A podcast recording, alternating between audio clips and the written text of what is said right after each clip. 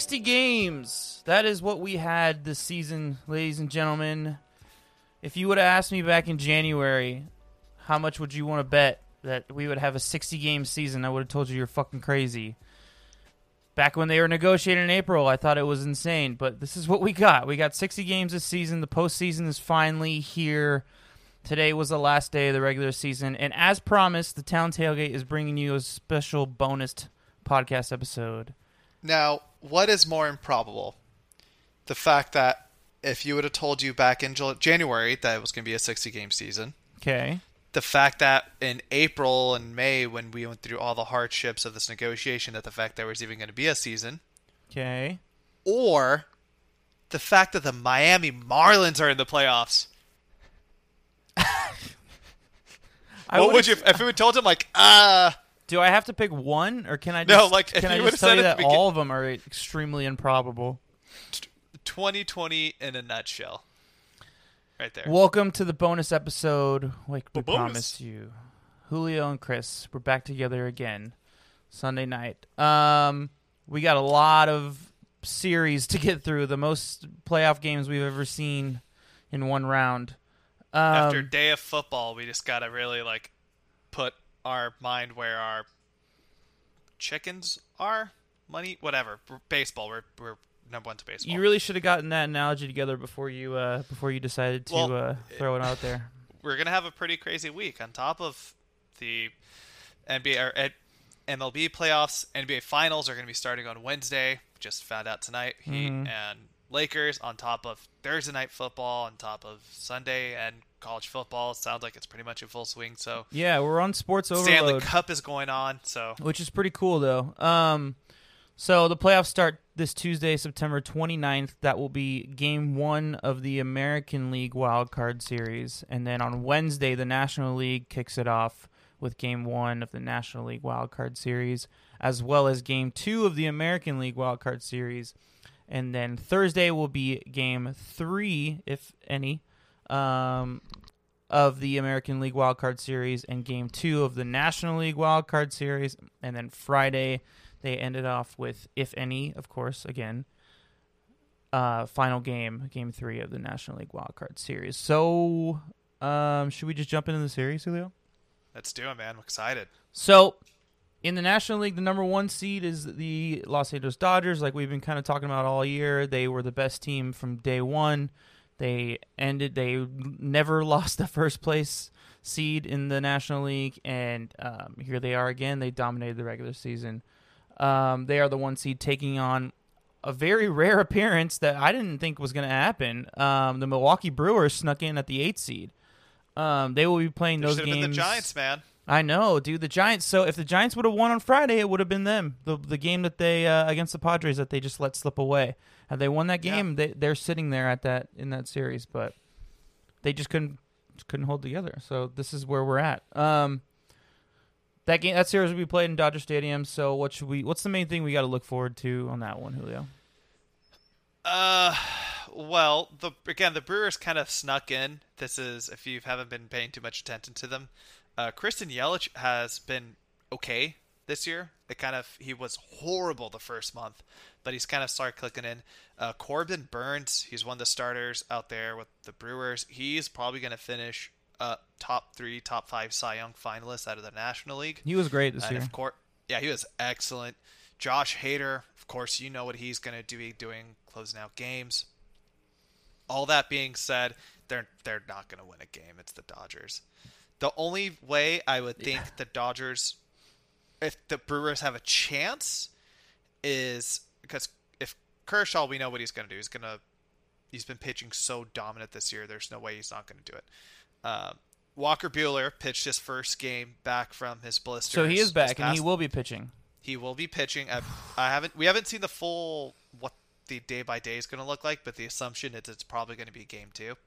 Yeah. And if he is not ready, ready after his first start against the A's, then Dustin or the May, A's last think? Thursday, then no. Well, that could be the chance for not saying start as in like physically ready, but if like conditioning wise, and when he's out on the mound, that could be a that could be the one chance the Brewers could have to win is if they have to really more or less rely that like he's not all the way there yet and take Yeah. advantage of it. That's Yeah. the only way I think they can win.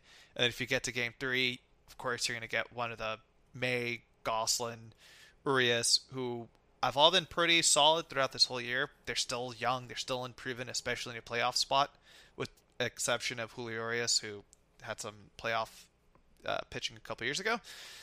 But uh, uh, I don't think that there's going to be a real talk here. What about you, Chris? I, I mean, if I'm being completely 100% honest, and I know that I promised listeners that we would put together this podcast and you would think that I would be prepared, but I, I thought it was going to be the Giants in this game, so I was more prepared for the Giants to be, um, to be I bet here. you Dodger fans are happy. oh yeah, 100%. How well the Giants have been playing, though. They they got lucked out. Well, I mean, uh, what's his face even said it on our podcast? Uh, um, Ronnie, Rodney. Ron- no, what that guy? I'm- well, I'm so he's your friend. I met him one time. I'm sorry I No, forgot his yeah, name. Yeah, yeah. Gosh. Um, He's a guest.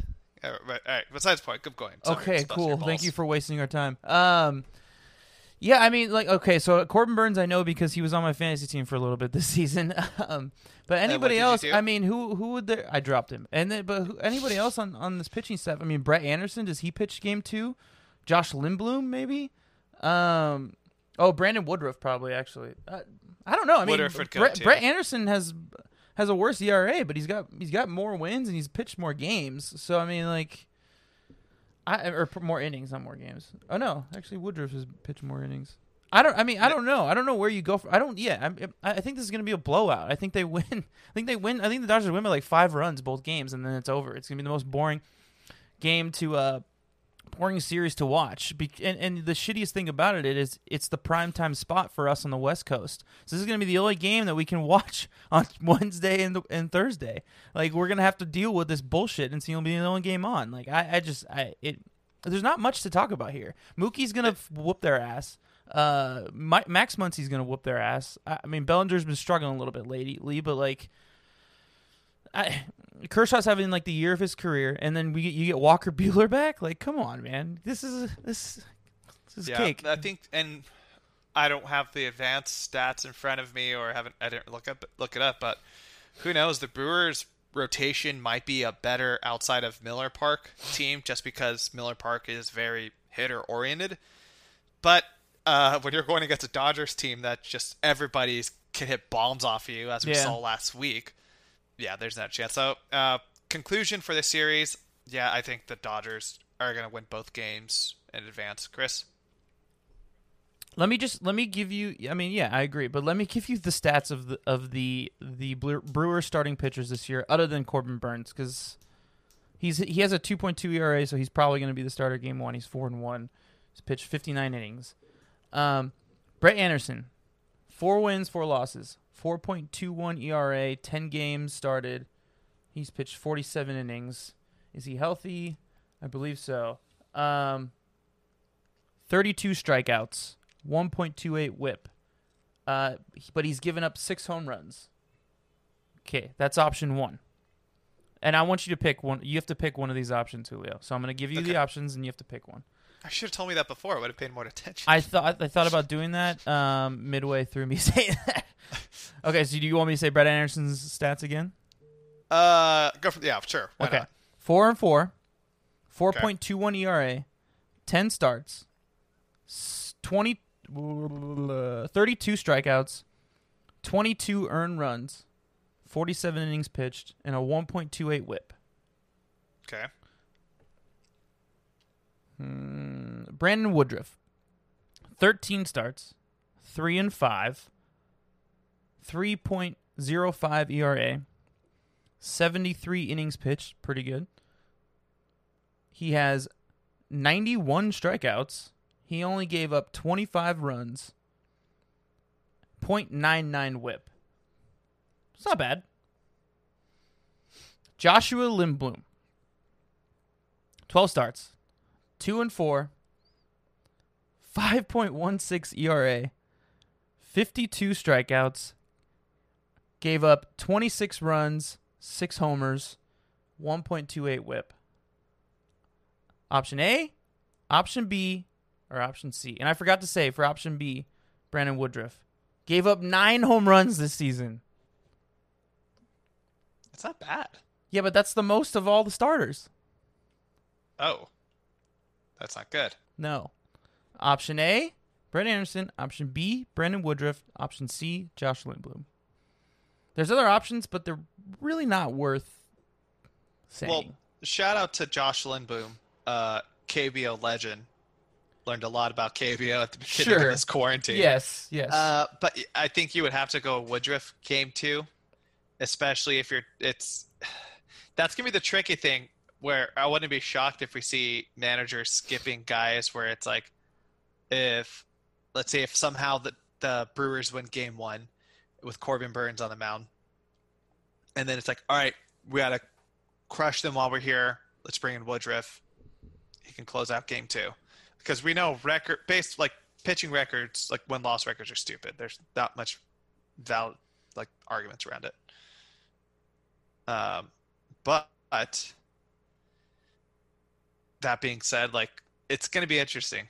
I I would probably go Woodruff game two just because if you need the win there, you got to take it. But yeah, I mean, I'm looking at their bullpen guys. They're not great either. Um, th- there, there's, I mean, there's some that are really good. I mean, like obviously Josh Hader, his ERA is not great this season, but um, Yardley's good, 1.5 e- ERA. Um, Devin Williams, 0.33 ERA. Um, Well, he had 22 Devin- appearances.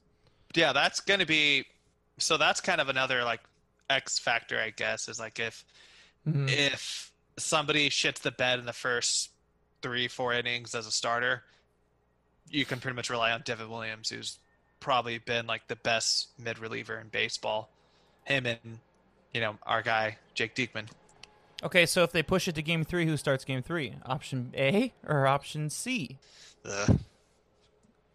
Probably option A. I would say. Anderson he's Mr. Mr. Uh, consistent at least. At least you know what you get with him. Yeah, I guess, but it's not going to get to that. We're No. both going. Are we both going Dodgers two games? Yeah, yeah, yeah. yeah. I think it's a blowout both games too. Okay, let's move on to um, the next series, which is the Padres at the four seed taking on the Saint Lu- the San Diego Padres taking on the St. Louis Cardinals at the five seed. So, at first glance, with this matchup, it's kind of interesting because with the seeding, you would think that they'd be a lot closer of a matchup, but I don't know. I mean, maybe I'm underestimating the A- the NL Central a little bit, but I feel like the Padres are just a better just a better baseball team all around. Although they do they don't have Mike Clevinger to start off their series, which is going to be tough. But they're playing in Padres ballpark, which is a pitcher's ballpark. Um, even though I remember Julio, you said something about they moved in the fences. I think this past offseason. Yeah, they tr- at least they try to. Yeah, but I don't know. I don't know when this last time that happened, but like or when it actually happened. Yeah, I mean, I Cardinals are always good, but I just feel like they're always just kind of there. You know, they, they don't. There's nothing really special about them. Like they got smoked by the Nationals last year in the ALCS. I don't know. I mean, it, and also maybe the Padres are just uh, media hype because they were the fun team to watch this year. What do you think? Yeah, you're not wrong. I mean, the Cardinals definitely have the playoff if this if it matters at least right now in this weird like 2020 bubble season is they have the playoff pedigree. They were in the NLCS last year. Um, a lot guys like Yadier Molina and Adam Wainwright have been to the World Series multiple times now. They kind of hold the upper hand in that, but when it comes to talent, I think the Padres kind of blow them out. But you bring up the point without Clevinger, it's going to be tricky. Um, the bullpen for the Padres has actually been pretty stout now with getting Trevor Rosenthal Yeah. to kind of figure out what they're yeah, doing with like him and like Drew Pomeranz and I'm not sure if Angel Pagan's back yet. I remember he was hurt. Uh, this is gonna be pretty Emilio fun. I think it's gonna be You said Angel Pagan. Former Giant great. That's right. Yeah, Emilio Pagan. Sorry. Uh, this is probably going to be. Uh, this is this is like a toss up to be like the most competitive series in the National League. This is something that I think it's definitely going to go three games though. I mean, the Cardinals barely went over 500. You know, like, I, I. But again, maybe the Central is just a lot more competitive. Well, I think it also kind of benefits.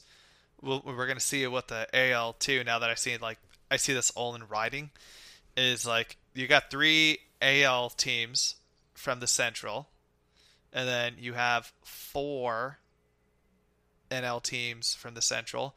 It just shows you they just took advantage of kicking the crap out of the Royals, the Tigers, and the Pirates. That they just were beating them down to take advantage to get them where they were at.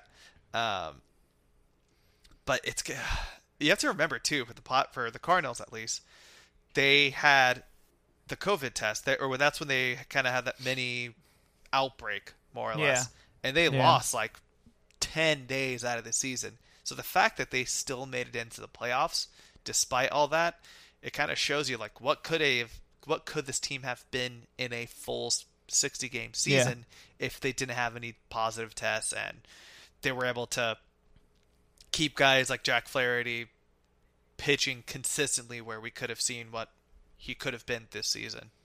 I, and I think an a, an important thing um, about the Cardinals team is like they had bounce back years from guys who really needed to have bounce back years. Like Paul Goldschmidt did not have a good first year in St. Louis last year. He did great this year. 304, 7 6 home runs, like 21 RBIs, like a lot better. Um, Kolten Wong was iffy, but he also had injuries. Same with Paul DeJong. Yadier Molina played a lot better this year. Um, their DH Brad Miller had a huge fucking year. Uh, we'll see. I mean, I remember, I just remember last year, like Goldschmidt and Marcell Ozuna, who's not in this team anymore. He's on the Braves, but basically their two best players went cold right when the playoffs started, and like you can't have that. You have to have your three and four hitter, like be on top of their shit in the playoffs. Like they need to when there's runners on base, you got to bring those guys home. Something that I was kind of talking about in our group chat earlier today about the A's. Um, sneak preview for later on this podcast. so if they're gonna play well, then they definitely can be successful. But there's just so many sluggers. There's just so many big bats on the Padres. It's just Yeah, and that's I think th- I think it could go to three games. I definitely think it could. I don't think this is gonna be a blowout. I think this is going to go to three. Um, and yeah, it'll be tighter. I don't think there's going to be any blowouts. Uh, I think this will go three games. The Padres will still win it. I just think like yeah, not having Clev- Clevinger this opening round, but like Dennis Lamet has been. We talked about him last week. That guy's been one of the best pitchers in the National League by far. Zach Davies had a great bounce back, um, and just the bullpen's going to hold him Yeah. up. And plus, when you have, in my opinion, the best current player on the planet right now, Tatis, Mhm. and then Manny Machado is putting up MVP numbers. Will Meyer, it's there's so much to get through with this lineup that it's it'll just drain out the Cardinals. Yeah, So. and and you. I'm gonna go- I just want to touch on your point earlier you made because I forgot to touch on it earlier. The pitching, you're right. The Cardinals pitching has been really starting pitching has been really good this year, and you're gonna go against Fla- Flaherty and Wainwright, one two. Like they're having. Flaherty's had a little bit more of a down year, but he's still he's still Jack Flaherty, and Wainwright's having Yeah. a huge bounce back year. So dude, shout out to Adam Wainwright. the guy is like, like 50 years old. He's still pitching and he's still killing it. It's ins- and he's still on the Cardinals, which is the coolest part about it. you don't see that much with pitchers. No, no. really. Um, he has a career a lot like his his protege Chris Carpenter, dude. Just like one team and Mm-hmm. always just consistently an above average pitcher. I was gonna know Chris Carpenter was with the Blue Jays. That's who he started off. Oh, with. did, and then he got traded to the Cardinals. Oh, it felt like he. Oh, damn, he was on that team. It must have been Yeah, early in his career though, because he was there for like 20 years. I was a sophomore in high school when Adam Wainwright started pitching for the Cardinals. Jesus. Um. All right. Yeah. Should we move on to the next one? Uh, what's your prediction though? Oh. So I said Padres in three. I think I think I want to go against you just to kind of see uh, where we land at the end of it. So I'm gonna go. I'm gonna go Cardinals in three. Um, and after you after you you brought up the pitching, it kind of made me think a little bit. And then I pulled up the the stats of the starting pitchers, and I was like, oh shit, like Julio's got a good point. Um, I'm gonna write these down too. Yeah, So yeah. You know. um, okay, cool. So, um, I definitely think three games. But if it goes to two, if someone if someone just pulls out two close wins, I wouldn't be surprised either. But I think they'll be close games. Um, all right, next series is uh, the Chicago Cubs as a three seed going against the Miami Marlins as a six seed. Cubs had an amazing season. Um, uh, hats off to them. Um, and great hire um, in getting uh, what's his face, uh, David Ross in to uh, manage his team. It, yeah, I mean, uh, impressive. Im- uh, Ian Happ has had an amazing year this year. Who would have thought? Um, Miami, you know, I, I don't really know too much about him, Julio. I really, I don't, I don't. I, maybe you can enlighten You me. would think, yeah, you would think that us listening to the Le Batard show, Yeah. we, we would be a little more versed. But They um, don't get into detail. they're- though. They don't really get into detail. I mean, it's weird. Yeah, a a couple things the Padre or the the Marlins do really well. They're fast. They're a super fast team. Uh, they're I I'd have to look it up. I, I believe they're like top five or three when it comes to steals. So uh, that's going to show you how they're going to play, especially when you don't have a huge boppers. Um, but if you're going to look at for the bop- boppers, of course, looking for Starling Marte. They made the trade with the Marlins or with the Diamondbacks a few uh, months ago at the trade deadline. Um, and the other guys, ah, it's, I'm trying to think who's their third baseman. I'm pulling up their roster Uh, right now. Yeah, thank you. But while you're doing that, I'm going to Brian talk about Anderson. their pitching. Brian Anderson, thank you. Brian Anderson's actually been a pretty decent offensive player. But if there's going to be some guys that you should really pay attention to, not for what they're going to do right now, but like a career trajectory, Sixto Shan- Sanchez is going to be the next great like Marlins pitcher. Um, and if they're going to have a chance of winning the series, he's got to ball out. He's been excellent this year in his rookie campaign. He's he's got his. If you want to describe his stuff, he throws huge heat. One of his uh, idols is Pedro, and, a lot of he actually wanted to wear 45, and he didn't because when they didn't when he got called up to the majors, they just gave him this number and he just kind of stuck to it. But I think in the next season he's going to transition to the 45.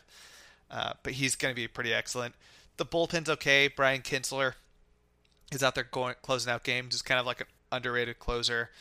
It got him from the Cubs, but the Cubs are. This is probably the uh, for the lack of like the other team. This is probably like the biggest bounce back team.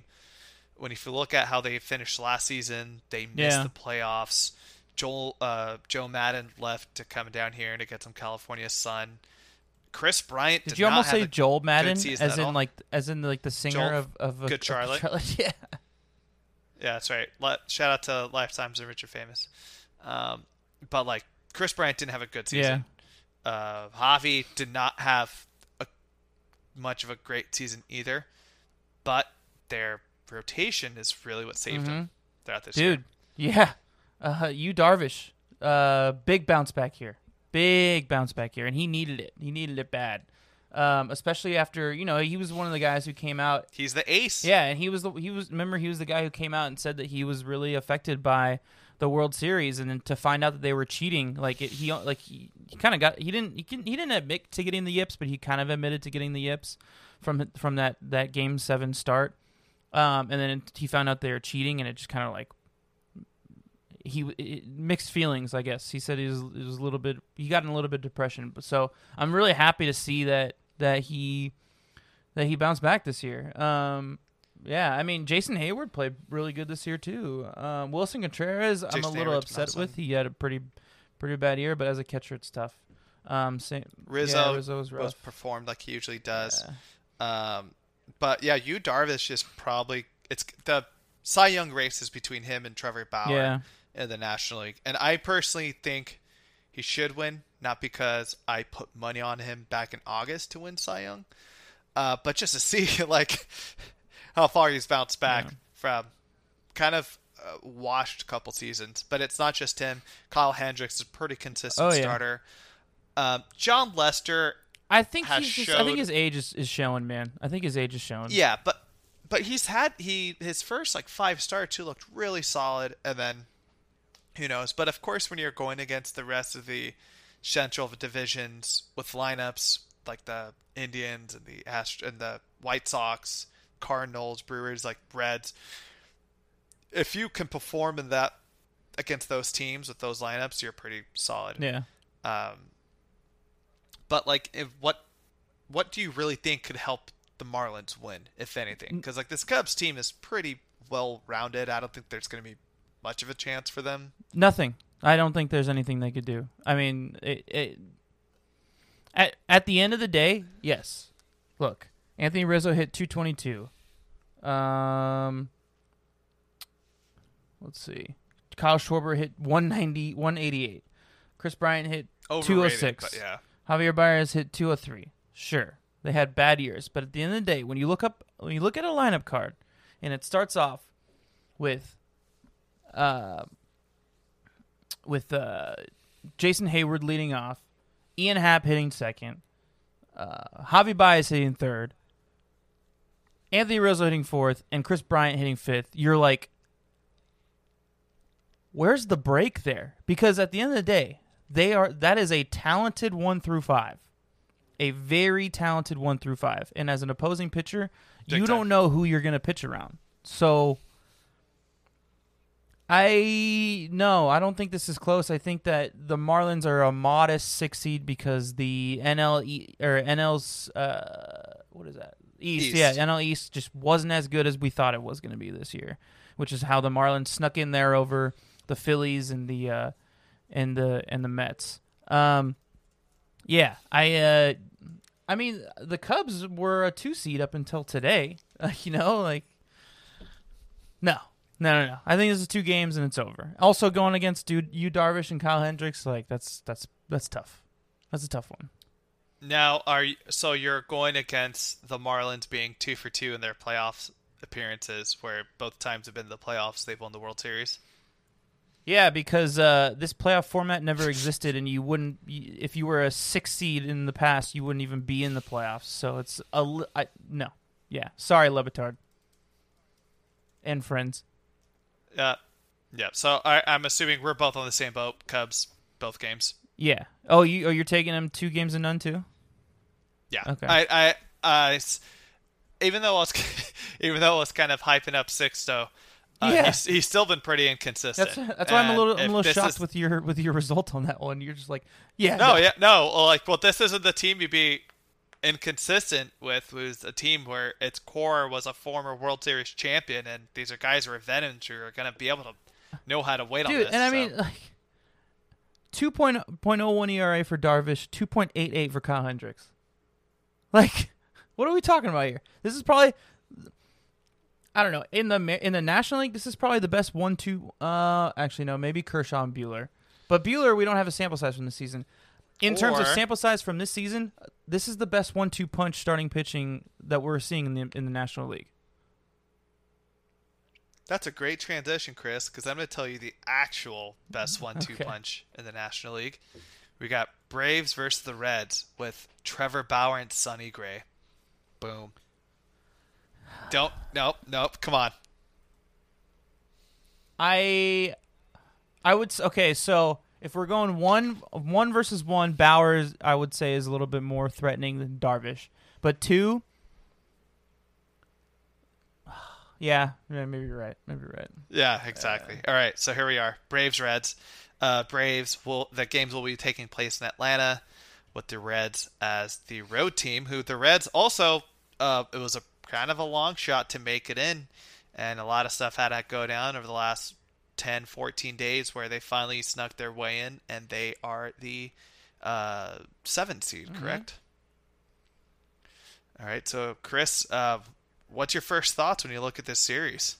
Uh, I don't know if the offense, the powerhouse offense of the Braves, can get past the starting pitching of the Reds, and uh, which is the way how you change my mind so quick. Because now that I think about it, to have to go up against that game one and two is tough.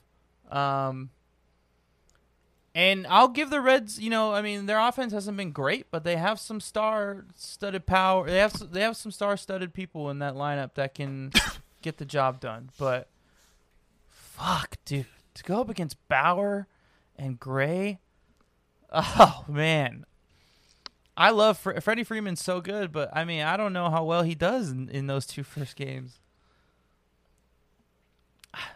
Yeah. Straight up, um, I I if you remember way back when, what felt like six years ago when we did our baseball opening season pod. I don't remember if it was for this show or for the Magic Hour, just some seasons. I was high on the Braves from the beginning of the se- or the Reds from the beginning of the season, and they kind of stumbled out the gate. And now that you kind of look in retrospective, when you're going against these two divisions, when you have teams that hit bombs like the White Sox, Twins, Indians, and you're going against pitching like the Cubs and the Card or the Cardinals, uh, yeah, there's gonna be some bumps in the road. But to me, I think this is probably mm, it might be going a little hot take. I think this is probably the best team to make a run for their money, for the Dodgers' money right now.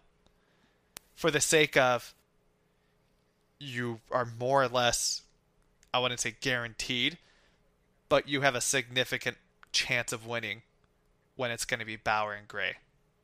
And then game three is going to be Luis Castillo, who's, yes, rough start. He's been pitching.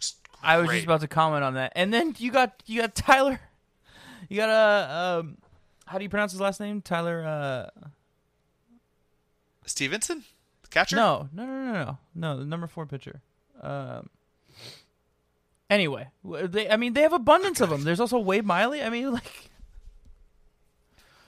So and, and it's the Braves. Look, the Braves have been outstanding offensively. Acuna has been doing Acuna things again. Marcell Ozuna, dude, I picked him like a late pick in our fantasy draft for baseball. Guy became one of the best hitters in baseball. I did not expect that to happen. Freddie Freeman's probably going to be. If he, I think he should be the MVP in the National League, um, at least a top three candidate. But man, once you get past Max Fried, uh, with that rotation's a little bumpy for the Braves. it's a It'd be a different it'd be a different story if um, everybody was healthy from the get go with like Cole Hamels, even though we don't know what he could really provide at this point at his age. And um, who's I'm spacing out. Who's the guy that tore his Achilles way back when? Brave starter. uh I'm hold on I'm looking it up right now. Sorry, But if like if they were around, I'm just looking up. they would have a chance. But this is my um, this is the Julio stamp of upset right here. I think the the Reds are going to take this series. Uh, I, I, you just you can't stack up against that one, two, three. Um, it's really that like that simple. Like that's oh of, the Reds. Like that's. I mean, I'm looking at their stats, and it's like all three of them are like three point five ERA and under. Like they've really been that dominant this year. Um. Yeah, I mean, if you're if you're Atlanta, obviously you have Max Fried, which is good. Like that's a really good matchup to go against Bauer in in, in game one. But yeah, after that, your options are pretty limited. Um, I don't know. What would would you go Tommy Milone? No, Yeah, I mean, Tommy Milone's been getting lit up. As I love the guy, former Oakland Gate, but he's he's uh, not been. Mike Soroka was the guy who got hurt earlier. By the way, Thank Yeah. you, Mike Soroka. Um, who's it sucks because he has been pitching great up until that you- point. I mean, but- oh, Ian Anderson, one point nine five.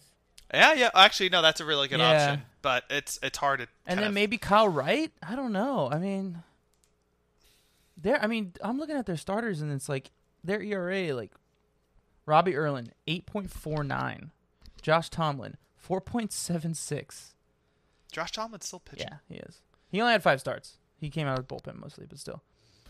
Um. Yeah, man, it's uh Mike Tommy Milone fourteen point nine. The, mm. I mean, but then you honestly, but then you look at the Reds hitters, and like no one is hitting over two fifty. Like even Nick Castellanos is two forty five.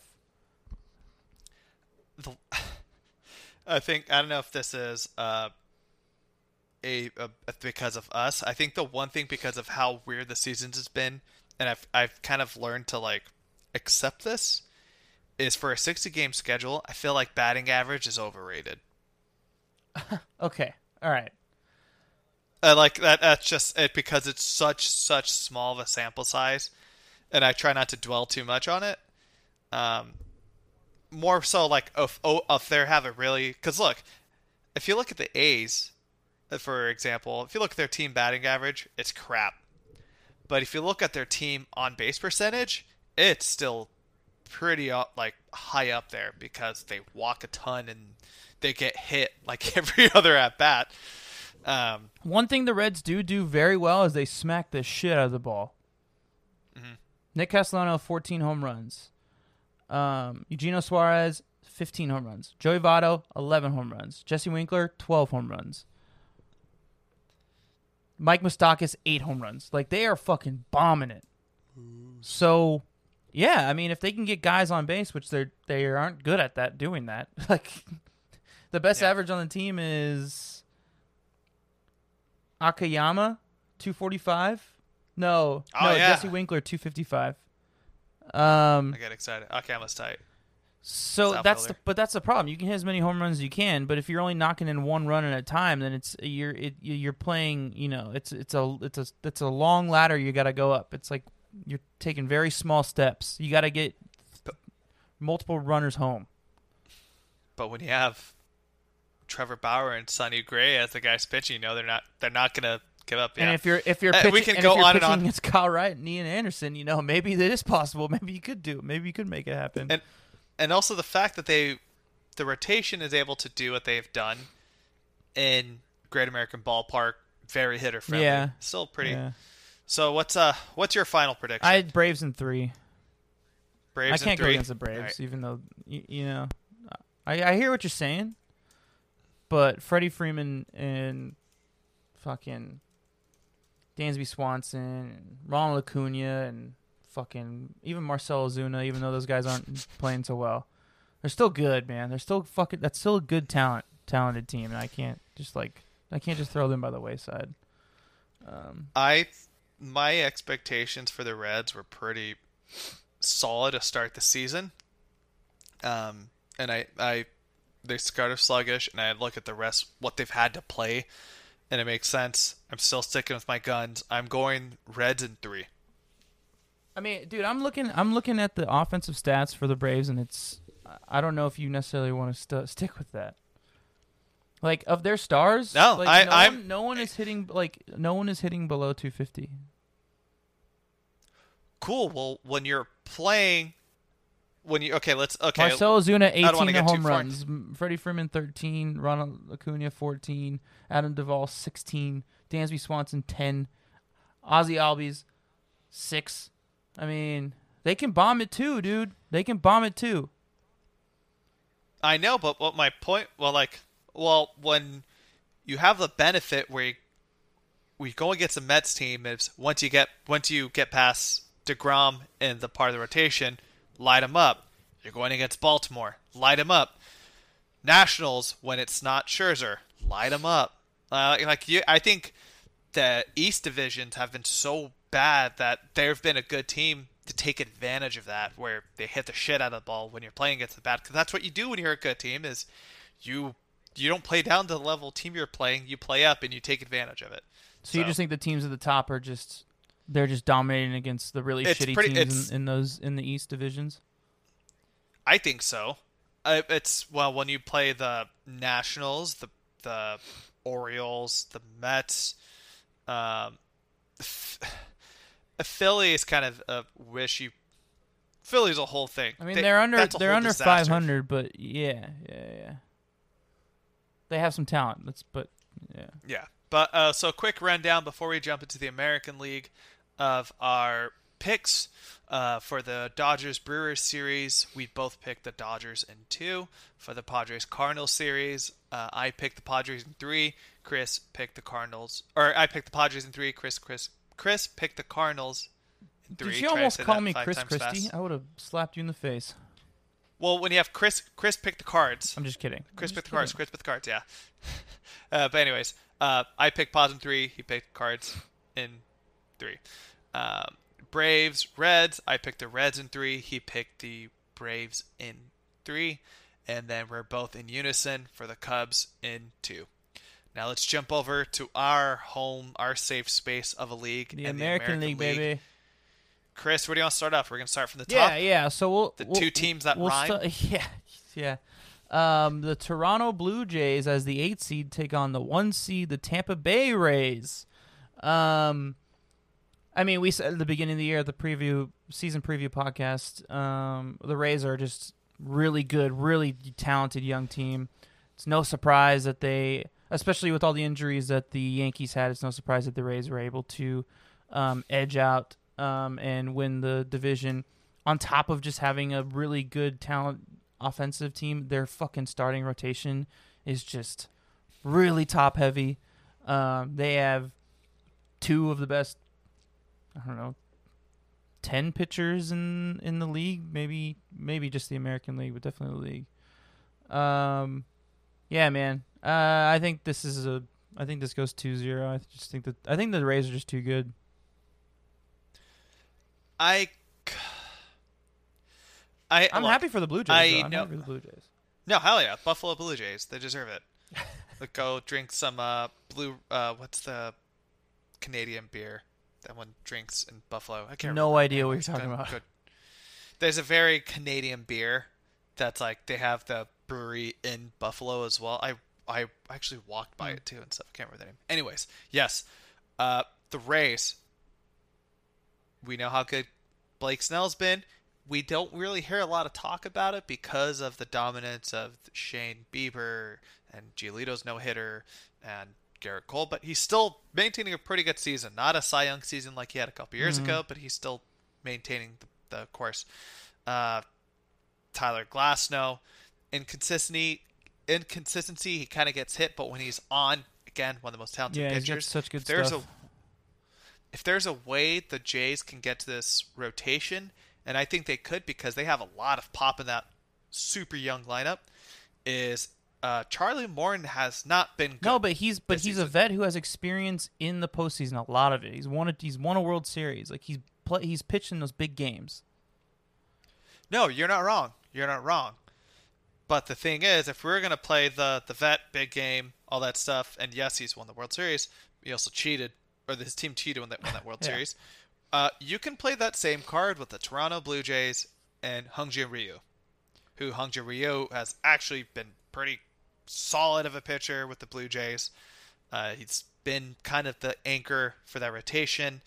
Um, they're I don't and like the young lineup is just very appealing to me for the Blue Jays. I'm not going to pick the Rays straight up. I, I'll tell you that straight out of the bat. I don't think the Rays. The Rays are probably the biggest contender in the American League because of how balanced they are from top to bottom. But um, I don't see this being a complete blowout of a series because of like the lineup with having Bo Bichette, Cavan Biggio, um, Teoscar Hernandez is his bat has exploded this season. Has been a huge power like threat for the Blue Jays. And if we have Hyun-jin Ryu out there at least pitching a game and doing what he could do, he was a Cy Young finalist last year, then they can at least make it competitive. I don't think they're going to win it, but they'll be competitive, I th- especially without Ken Giles. I think that the East is the AL East is a, is just like what you said in the last segment, very overrated.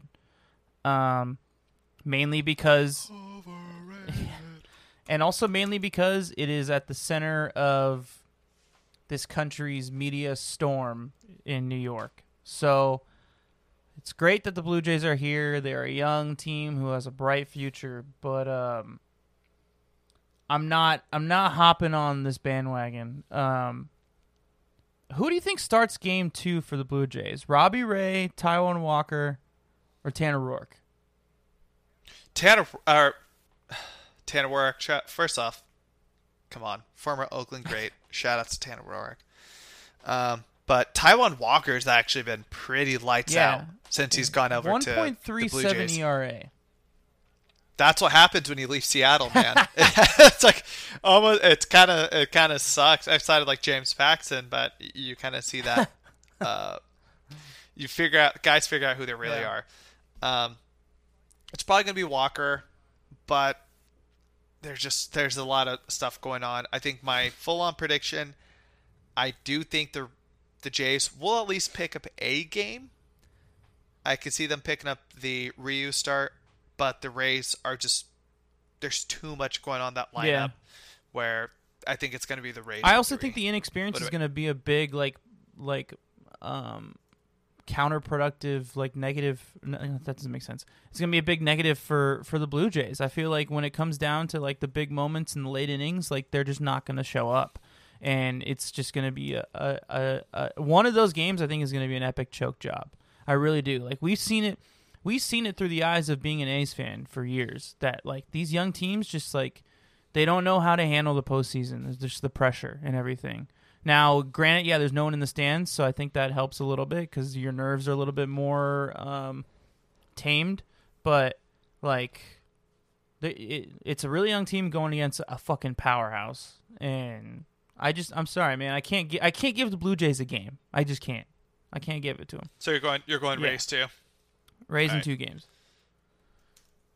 All right.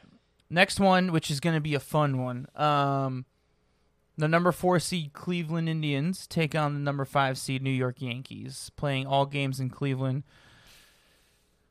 We're going against probably the best starting rotation in all of playoffs.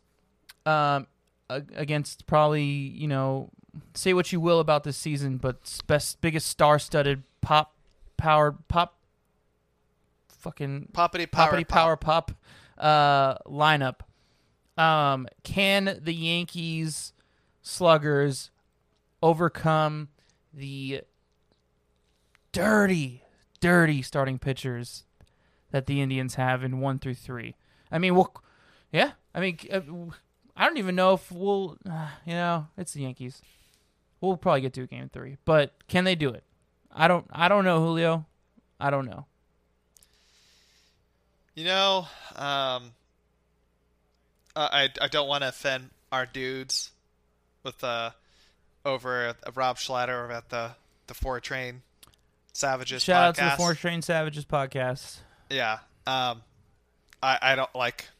It sucks. It's like this Yankees team is built. This is a playoff World Series built team. Dude, you're. I'm so glad you guys got this playoff spot, and it's not us because yeah, I. I don't. I don't think it's gonna go three. I think it's it the Indians. You got Shane Bieber, who Cy Young, easy. That's his. It's in his pocket already. They're ready, probably UPSing it to him as we speak. Uh, I think he's probably going to win the. I think he should win the AL MVP because of him getting the triple crown and pitching. The dude's been ungodly for this insane season that we've had. And then, okay, cool. Well, we got past him. That's the worst that we could get through. It was. Let's say if a hypothetical game one's going to be Cole Bieber. Well, Cole, you know how he's been. You've had him on your team. He's had the strikeout stuff, uh, but his ERA, he's he's settled back into it. But he was pretty shaky to start the season. We kind of predicted that was going to happen because that adjustment to playing in Yankee Stadium. Uh, but when you get into Game Two, when you have Carlos Cookie Carrasco, who's just been a huge strikeout machine this year, ERA, uh, I think it's low three ish what's going to be the Yankees' opposition to Carlos it? Carrasco is two point nine ERA. Yeah, what's what's the Yankees' opposition going to be against it? Are you going to throw out Tanaka, who um, he's been fine this year, but not Cookie Carrasco fine? Are you going to throw out Jay Happ? Are you going to throw out Jordan Montgomery? If there's, I'm sorry, it's just like there's just hu- a huge disparity between the one and two in Cleveland and the one and two. If in New James York. Paxton was healthy, does he get the ball in game two? I still don't even think he gets it in game two. no, because even when he was healthy, he yeah, sucked. yeah. I had him on my team. I mean, well, I don't really know what your options are if you're the Yankees, especially playing in Yankees ballpark. Like, there's nothing really that like stands out. I mean, I'm trying to look it up right now. Let's see.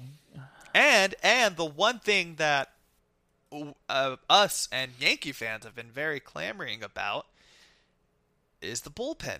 The the Yankees have invested into this bullpen. They've put so much money into uh, Adam Ottavino and Zach Mm-hmm. Britton and and Aroldis Chapman. But guess what? They haven't been what they should have been this year. They're not Yeah. there, and Yeah, there shouldn't have Zach been a Britton's reason been where great they. though. Zach Britton's been great. Yeah, but it it's there haven't been what they should have been so far Yeah. this year. Granted, um, when Aaron Judge missed a huge chunk of the season and Giancarlo Stanton, that's besides the point, dude. You, you, Chris, you could go out there and hit 280 and and at least 10 bombs at Yankee Stadium. It doesn't matter who it is. Yeah. Like you're there to produce. When you have their backup catcher. I can't remember his name. The guy hit like three home runs in a game a week. or Yeah, everybody's ago. been deep throating Luke Voit Stadium. all, all season because of his 20 home runs. But dude, I mean, the guy's built like a fucking truck, and he's playing in Yankee Stadium that gives you at least like 20 feet like uh, in like for your home run bomb. Like any, uh, it's, uh, Luke Voit is built like uh, somebody we would see at the Brentwood softball field. Yes. And then we'd go to tailgaters afterwards in Brentwood, and he'd and be he'd there. be uh he'd be shooting himself up with steroids in the in the in the bathroom in between in between shots. Um. allegedly, allegedly, Uh, allegedly. y- I mean, I'm not saying he actually does that. I'm, I'm painting a picture towards this fantasy that we're that we're that we're designing. uh, Masahiro Tanaka, 3.56 ERA. I mean, it's probably going to be him. yeah, and he's he's he's been pretty solid most of the And season. let's like it's and it's, let's say hypothetically, the Yankees get it to Game Three. Guess who you're playing in Game Three? Zach Plesac, 2.28 ERA, four and two, with a .8 WHIP. .8. Good luck. we haven't Good luck, So- Yankees.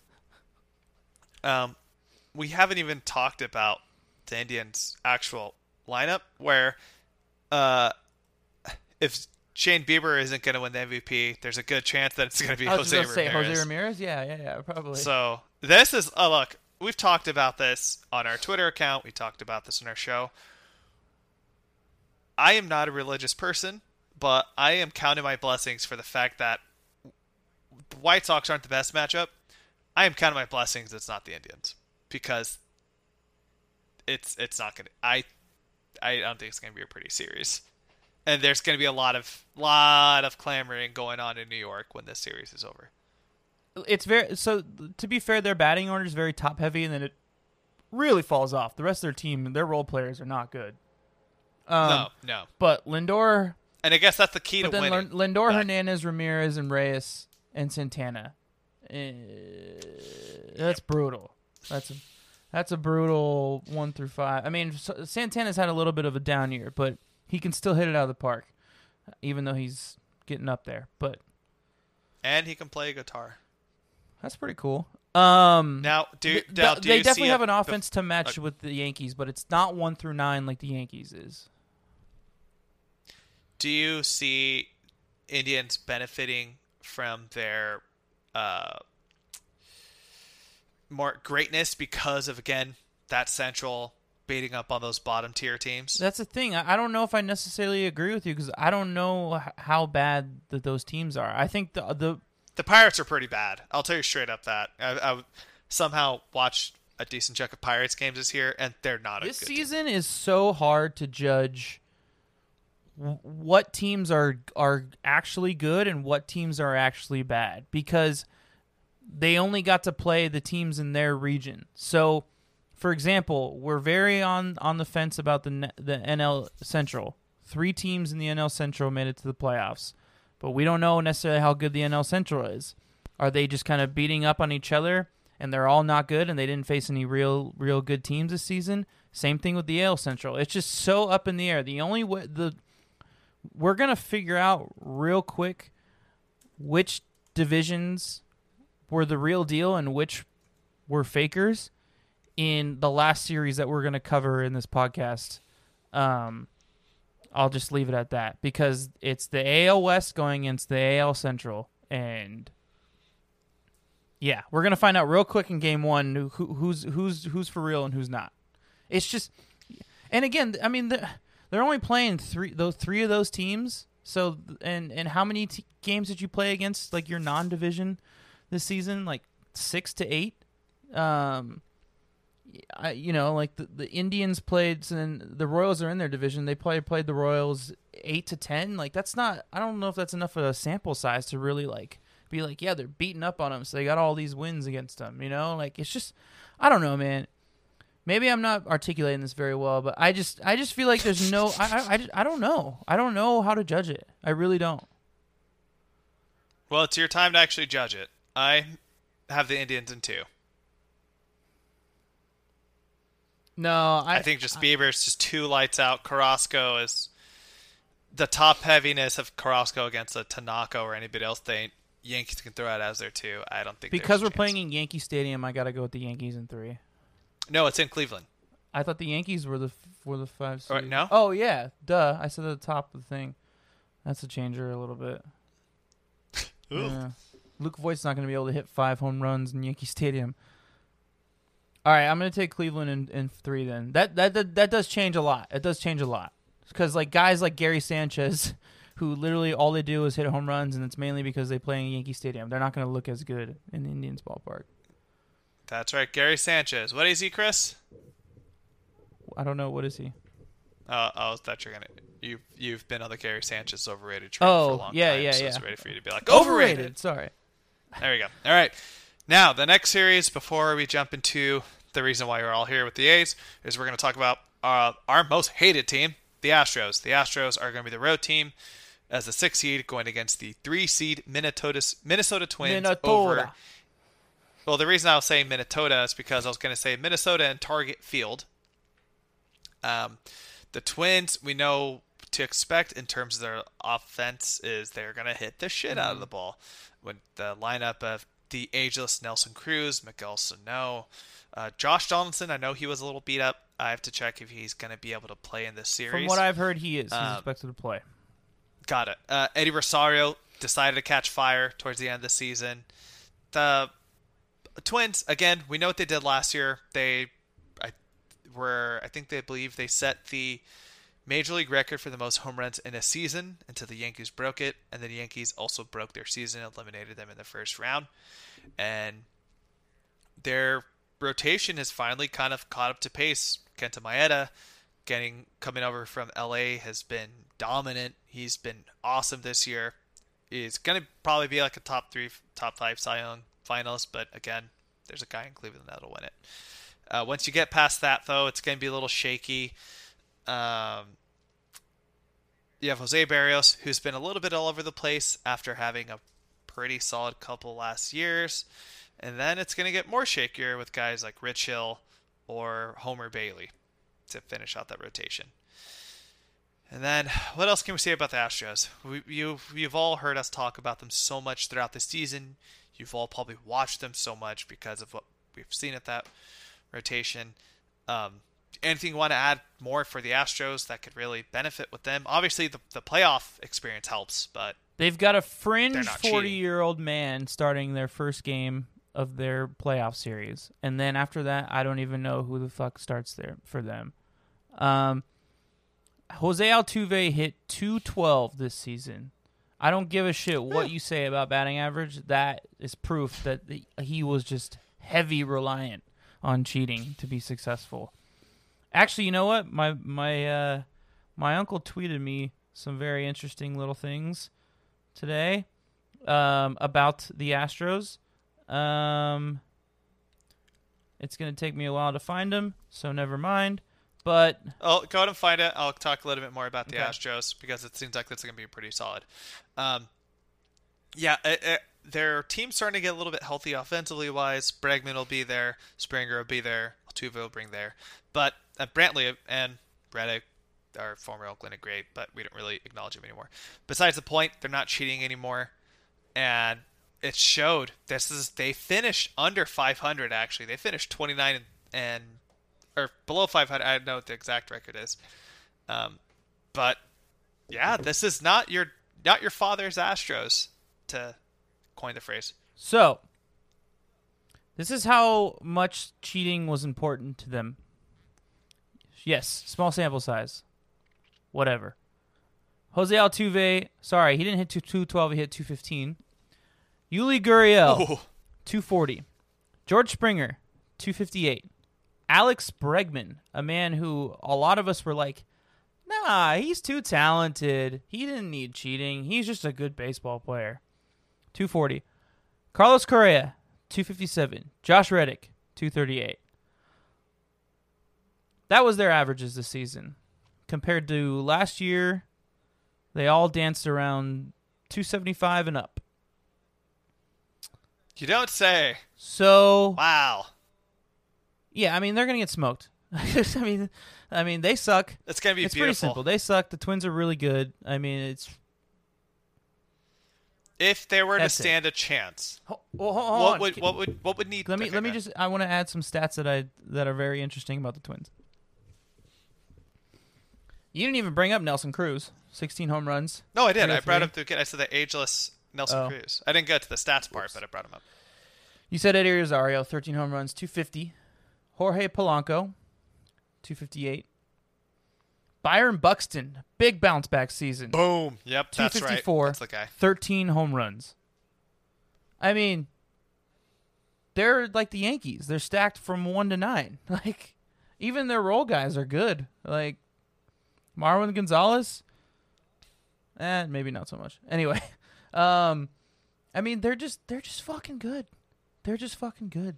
And Yeah. um And it, I think I think uh, Kenta Maeda wants some blood after that 17 World yeah, Series and he's where been he killing got it. robbed of a 6 ring. and 1, so 2.7 ERA like yeah, he's been shit. awesome. I'm I'm happy for him. yeah. it's yeah, it, he's totally. it kind of sucks for the Dodgers because like damn they could have used him as Yeah, a three, but yeah. here we are. Um Uh, what's your prediction? Oh, I th- I think it I think it's the Twins sweep. Uh, I mean, it's I. What what are we even talking about? like, I Yeah. mean, it, the Astros are so bad. They've been exposed. I love that they suck. I don't know who pitches the game two for them. Um, Flamber Flores or whatever? yeah, I, I think that the Twins are like. I mean, we were talking about it when we, we were texting about it all week about like who we wanted to be our matchup. If for some reason we were get to get the two seed, which unfortunately we did, I don't think it's any um, secret. Me and Julio talked about it last podcast. We were very open about how we wanted to be the three seed so we could match up against the shitty Astros, which I think are the worst team in the American League playoff side. Um, we were like, I just hope it's not the Twins. It could, like White Sox, maybe I could deal with. Uh, the uh, what was the other Central team? Uh, the the the Indian or yeah, the Indians they would suck, but the Twins, they're just hitting so well. Like that would definitely be the most fearful. Um, yeah, I don't think it's close. I think it's I think it's blowout for for game one and two. Oh no, you meant well. I would want to see the Indians. Either actually either team. I don't want to see So we either of kinda them, got looked but out. but but uh, the Twins kind of like they're just like their star power that they have on the offensive side would have been very scary. Um, all right, so let's go. What was your what was your pick? Oh, I'm t- I'm t- I'm with you. The Twins in two. Just Yeah, their uh Maeda, I think it's just going to be lights out, and then even if the whoever's going to pitch the second day for the Twins, Yeah, that offense is going to pick up for them. So it's the moment everybody's been waiting for, though. That's what we've been Boom. hanging out with us for. we We got A's hosting the Chicago White Sox. wasn't the matchup we exactly wanted, Julio, but uh, it's what we got, and um, we're gonna have to deal with it uh, one step at a time, I guess. Um, Yeah. playing both games in Oakland. Thank God, Pitchers Ballpark.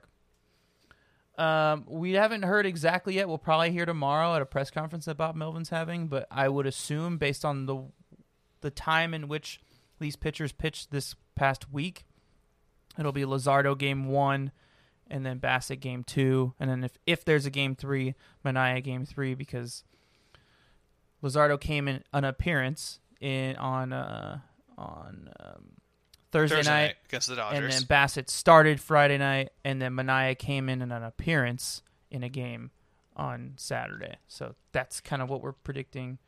Um, White Sox team that we've been talking a lot about. Um, me and Julio and my buddy Idris talked about it in my personal podcast, The Magic Hour, um, in a betting ep- episode podcast about the White Sox and how we thought that they were a good futures um, bet for the World Series because they had really high odds, um, and they're a really talented young team that they've just been stacking talent for the past five years through trades, and it's finally come up. Um, they are scary. They are scary, but Um, if we can, if Bob Melvin can, in my opinion, arrange the batting order to where the hot guys are hitting the hot guys meaning Canha, uh, Grossman, Murphy, Piscotty, um, and, and La Stella. If those guys are hitting at the top of the lineup when runners are on, we can be successful. But when you put Matt Olson, who has been as cold as can be, hitting fourth, and every time he comes to the bat, there's two guys on, and he strikes out. It's counterproductive. Um, if if I, if I look at the lineup on on Tuesday and I see Matt Olson hitting fourth behind Listella, Laureano, and like let's say Canha, I'm gonna be fucking pissed because I know that those or, or Grossman, I know that those guys are gonna get on, and I know that he's gonna strike out or fly out. I'm gonna be I am gonna be fucking pissed. You're very much uh, Billy Beane conflicting with Art Howe about um, Carlos Pena and Scott Hatteberg Yes. right now. Yes. You ready to hear some numbers? Yeah, Julio. So let's do uh, a stat attack. This is a this is a Stat newest attack. segment that we're calling stat attack. It's when Julio looks up a bunch of stats and he fires them at us really quick with a bunch of numbers and a bunch of stats that'll paint us a picture before we get deeper into the analysis of this matchup as a whole. So Julio, start firing them off. Attack time. All right. First off, game one and two on Tuesday and Wednesday are both 12 p.m. games, which, if you don't know, that's during the day, the day, and it's going to be a day game. Home day game record for the A's, 11 and six. They have a 647 win percentage. That's really good. That's fantastic. We love to hear that. Uh, the run differential is they've scored 79 runs, allowed 67 runs. Um, I'm assuming that last series against the Giants, when the Giants picked up 12 runs that Saturday game or Sunday game, didn't help this. But I don't think that's something too much to mill about. Chris Bassitt, our projected probably game one Game starter, starter. our hero, or he will be. Oh, I'm sorry, game two. Actually, let me go back with Jesus Yeah, yeah. Luzardo then. Our game one Probable. starter, our our rookie of the year. Uh, he's had two two day game starts. One against the Astros, one against the Giants. Uh, he lasted 11.2 innings combined. And this is all combined numbers, by the way. Uh, 11 innings, or here we go. 11.2 innings, 12 strikeouts, two walks, two earned runs. He was 2 and 0 in those starts. Or the A's were 2 and 0 in great those sign. starts. Bigger numbers. The last three starts, Luzardo has pitched combined 17.2 innings, 6 earned runs, 21 strikeouts. He's given up one walk, and the A's are 2 and 1 in that game. This Okay. does not include the Dodgers relief appearance. This is just his Okay. starts. Good sign. Bassitt, probable game Six earned runs is a little bit concerning, but It- It's it's a over three starts. yeah. Still two runs Yeah. a start, but I believe there was a game where he kind of shit the bed a little bit. I have to, I don't have the exact name in front of me. Bassitt, game two projected starter. He's had two day game starts against the Angels. Uh, innings are nine point two innings because uh, his first start against the Angels, he only went four. I think this is before he realized what he could have been, Mm-hmm. kind of thing, and didn't really give him the leverage for it. Uh, Eleven strikeouts, three walks, two earned runs, and the A's are one and one in two starts. earned Now- runs. Oh, here. Oh, oh, no, Chris, I haven't, I haven't finished. Get ready. Last three starts, nineteen point two innings, one what earned run, the fuck? five, five walks, twenty-one strikeouts. the A's are 3 0 in his last three starts. So that's your key to winning. Now, I got some stuff notes on the White Sox. I didn't bring up specific. I don't want to get too specific with the offensive stuff with both teams because I think we know so much about the A's. We can riff about it.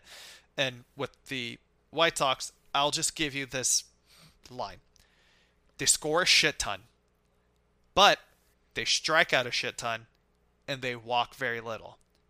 So that's a very big thing. They're not afraid to swing at anything. So when you have two guys like Bassitt and Luzardo who can rack up 10 plus Ks in a start, don't be afraid to just throw your junk in the Ba- dirt. See what Based they on can those take. kind of stats you just threw out, I mean, Luzardo and Bassitt haven't been walking that many guys. Yeah, and if you have a team who's so excited to hit the shit out of the ball. There you go. But there's a downside, mm-hmm. And I think this will affect us if we make it to Game Three.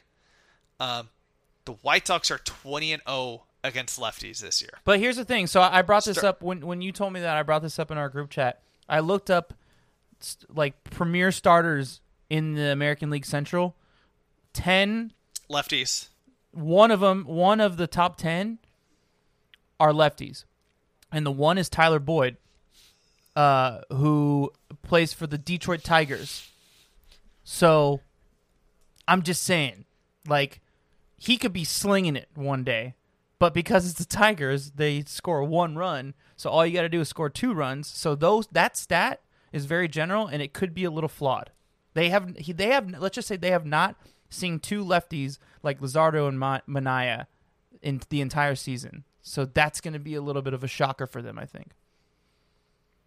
Okay, actually, I didn't think about that. You kind of changed my mind a little bit from what I was thinking. If we got mm-hmm. to that point, uh, they've played seven road day games, and they are three and four in those in those games. During their runs scored, so they've actually outscored their opponents during that time. So it's 34 runs. They've allowed 27 mm-hmm. runs. So what that tells you is the games that they did win, they won by a lot.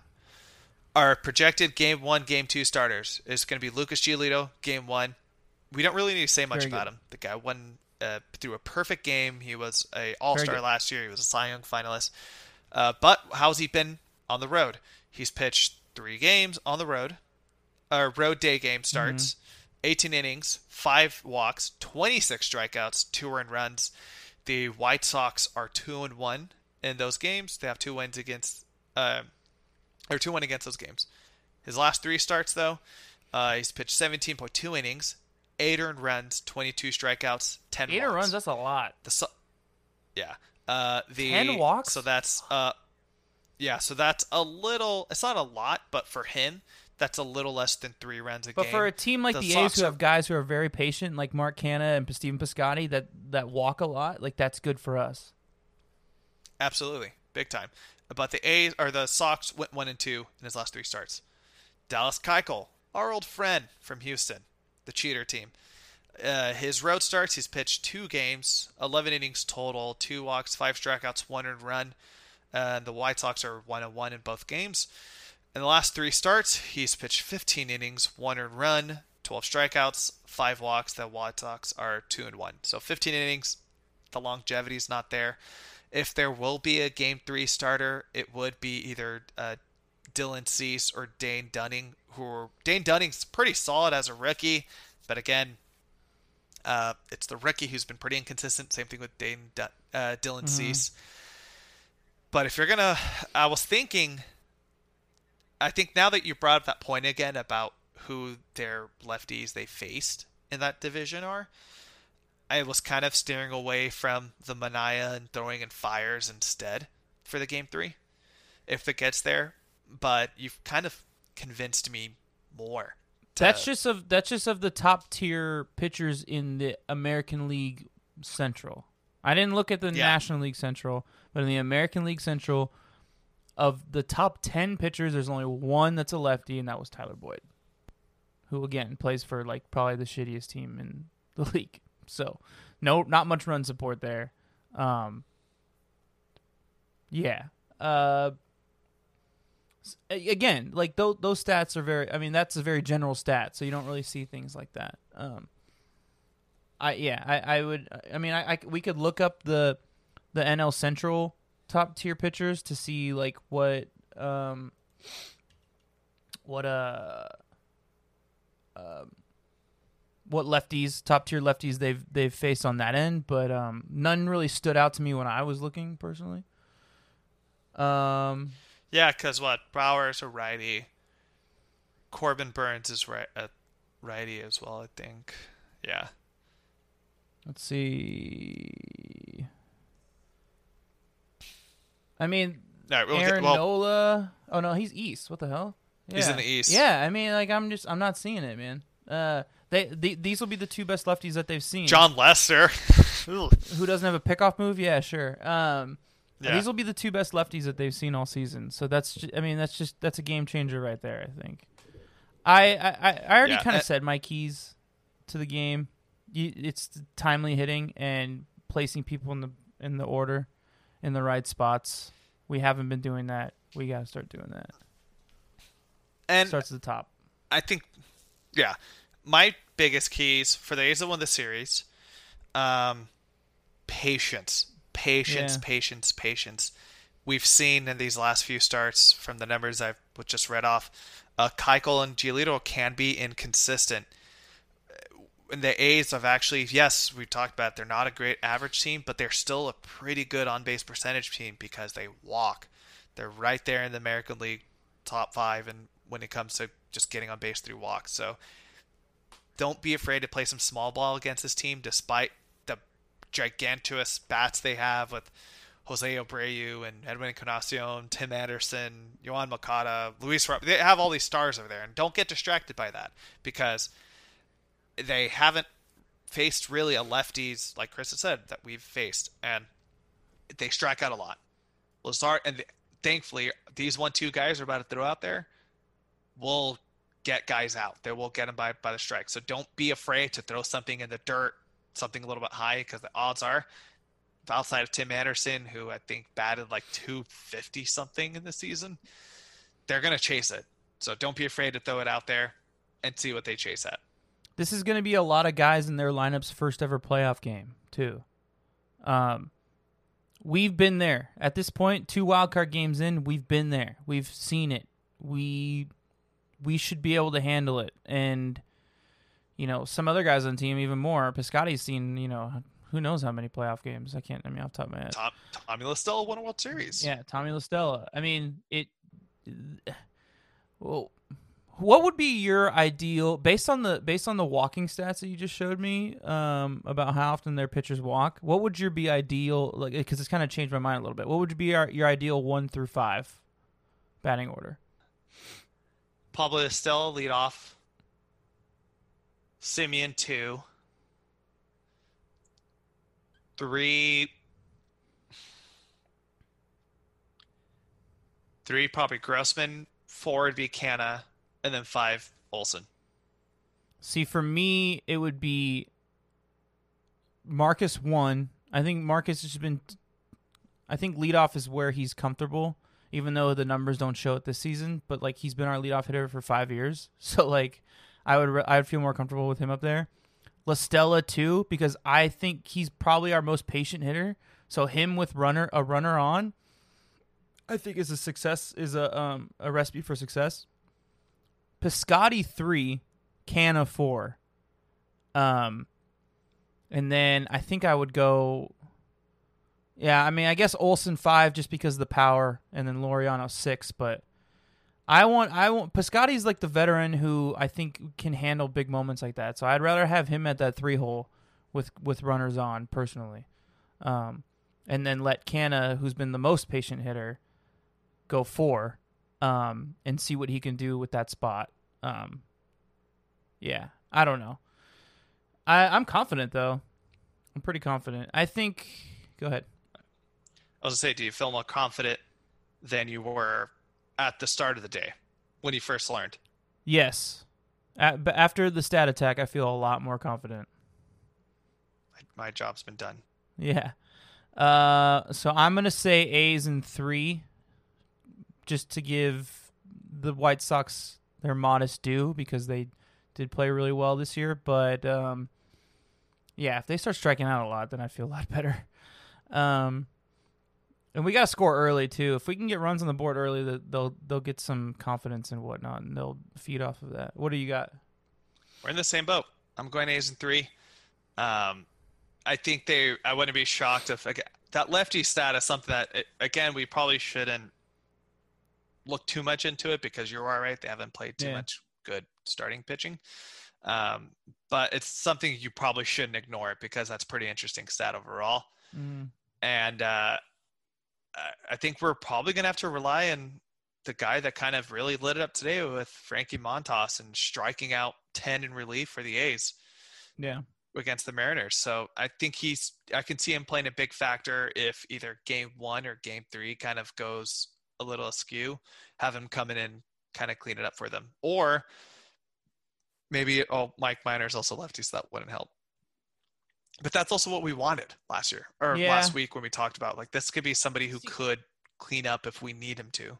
See, the bullpen's one thing I'm not worried about. So if we get a lead early and we, we have a lead going into like the fifth and sixth, I'm not worried because our bullpen's just been so fucking lights out. And the stat that I shared with you earlier this week that actually kind of backfired. Every time Liam Hendriks pitches in a game, the A's are 22 and 1.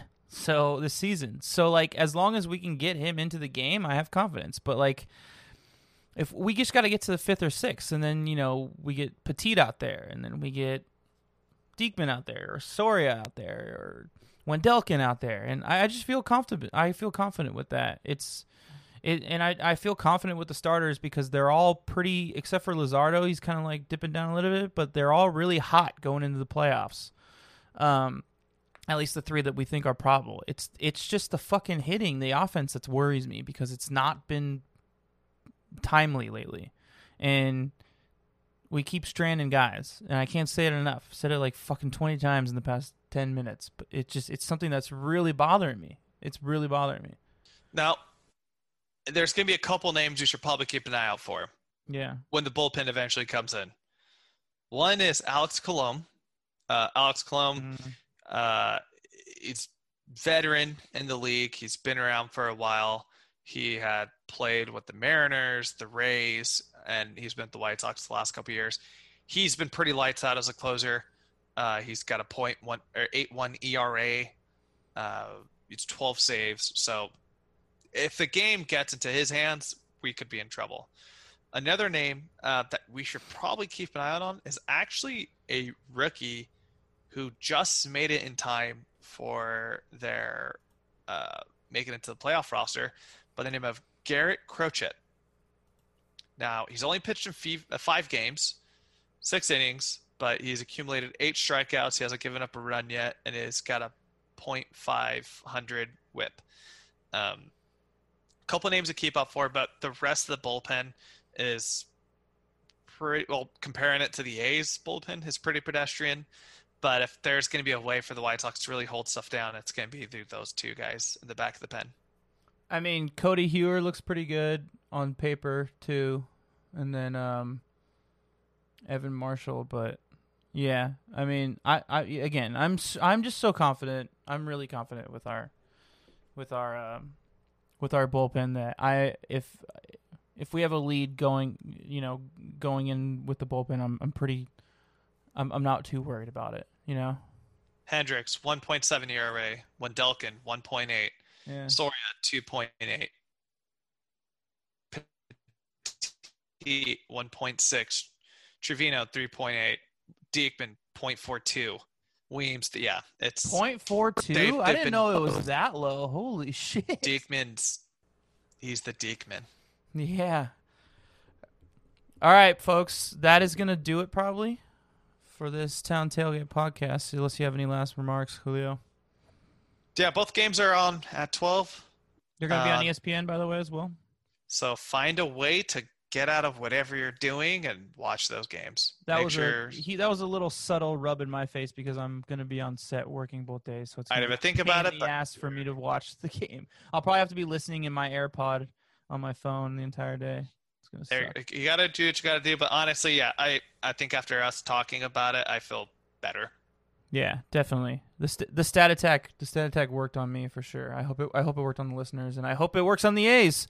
Uh, that'll do it for this episode, special episode of Town Tailgate Podcast. That was the playoff preview. Look out for the playoffs again. Uh, day th- two, Wednesday, September 30th, is going to be probably the greatest day in the history of Major League Baseball because there's going to be eight playoff games on. There will be multiple simultaneous simultaneous games going on, which is going to be a lot of fun. Um, but the playoffs start on Tuesday, wild card round, September 29th. They go till Friday, October 2nd, and then the uh, divisional round is expected to start on uh, Monday, the 5th. So look out for that. So um, we haven't really discussed this yet, but we won't be doing a Wednesday episode. My assumption, correct? Yes. Uh, if we when we do record our next episode, win or lose, we'll probably be like next Sunday again. So ex- let's we'll Sunday or Friday or Friday night. We'll we'll see. Yeah, yeah, yeah. yeah. We'll We'll- we'll we'll- tweet it out. We'll tweet it out. We'll tweet it out. yeah, and, and if you're somebody in our family, we'll text you. Yeah, that too. Um, all right. So uh, let's pack up this gear and let's head into our playoff game um, that we're not allowed to go to. AKA, we'll walk over to our living room and watch the game. Thank you for listening. And last but not least, Julio. Let's go, Oakland. Peace.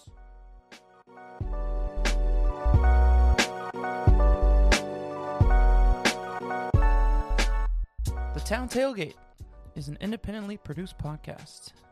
It is written and executive produced by this guy, Chris Madrigal, and my partner in crime, Julio Reynoso. It is sound mixed and edited by yours truly. Social media management and marketing is run by once again my partner Julio Reynoso. And a special thanks and shout out to my brother Larry Madrigal for composing and producing our theme song as well as graphic designing our album cover and artwork. Thank you so much for listening everybody. Please tune in next week. Please subscribe. And last but not least, as we always say, let's go Oakland.